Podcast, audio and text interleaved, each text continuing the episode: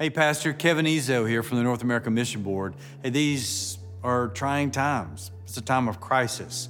But never is it more important for you to take care of yourself and take care of those serving around you. So I want to encourage you as you listen to this podcast about soul care and self care, now is the time. As you take care of others, you must start with yourself. Grateful for you and for all that you're doing.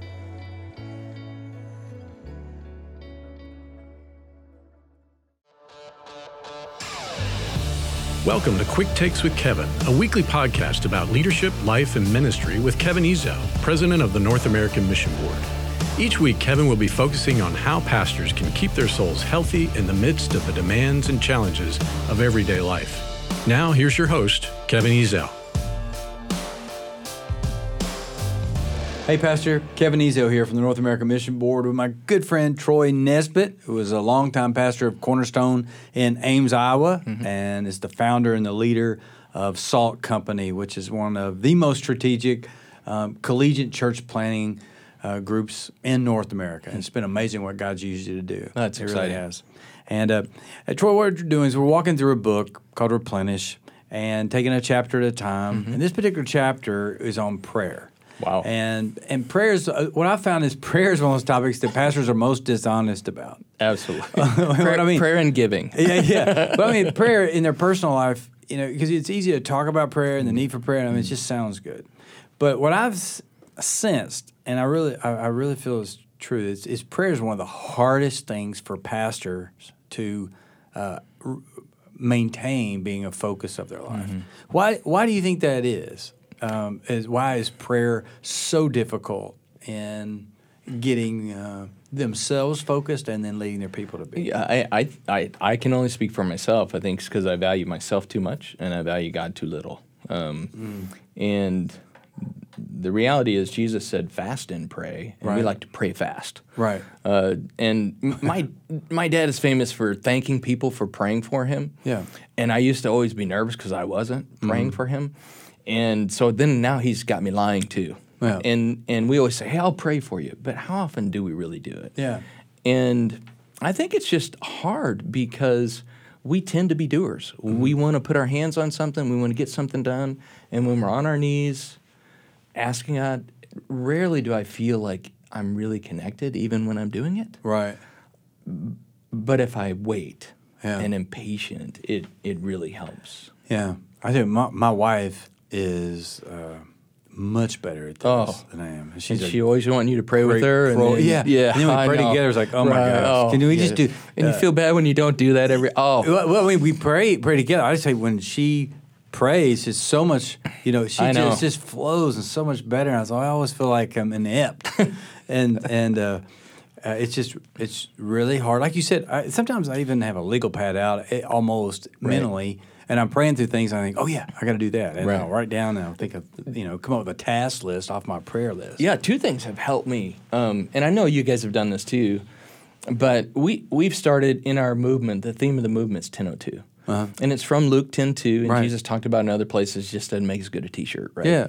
And so, so all well, not all of us, but many of us always set our alarm 10:02. Yeah. And so we're at least reminded when we don't pray. Right. And that little thing, I can tell you, there are times that my alarm has gone off, and I've started crying mm. because I know someone I should be praying for. Yeah. And the other little thing that I do is Paul said to the Philippians, "I thank my God in all my remembrance of you." Yeah.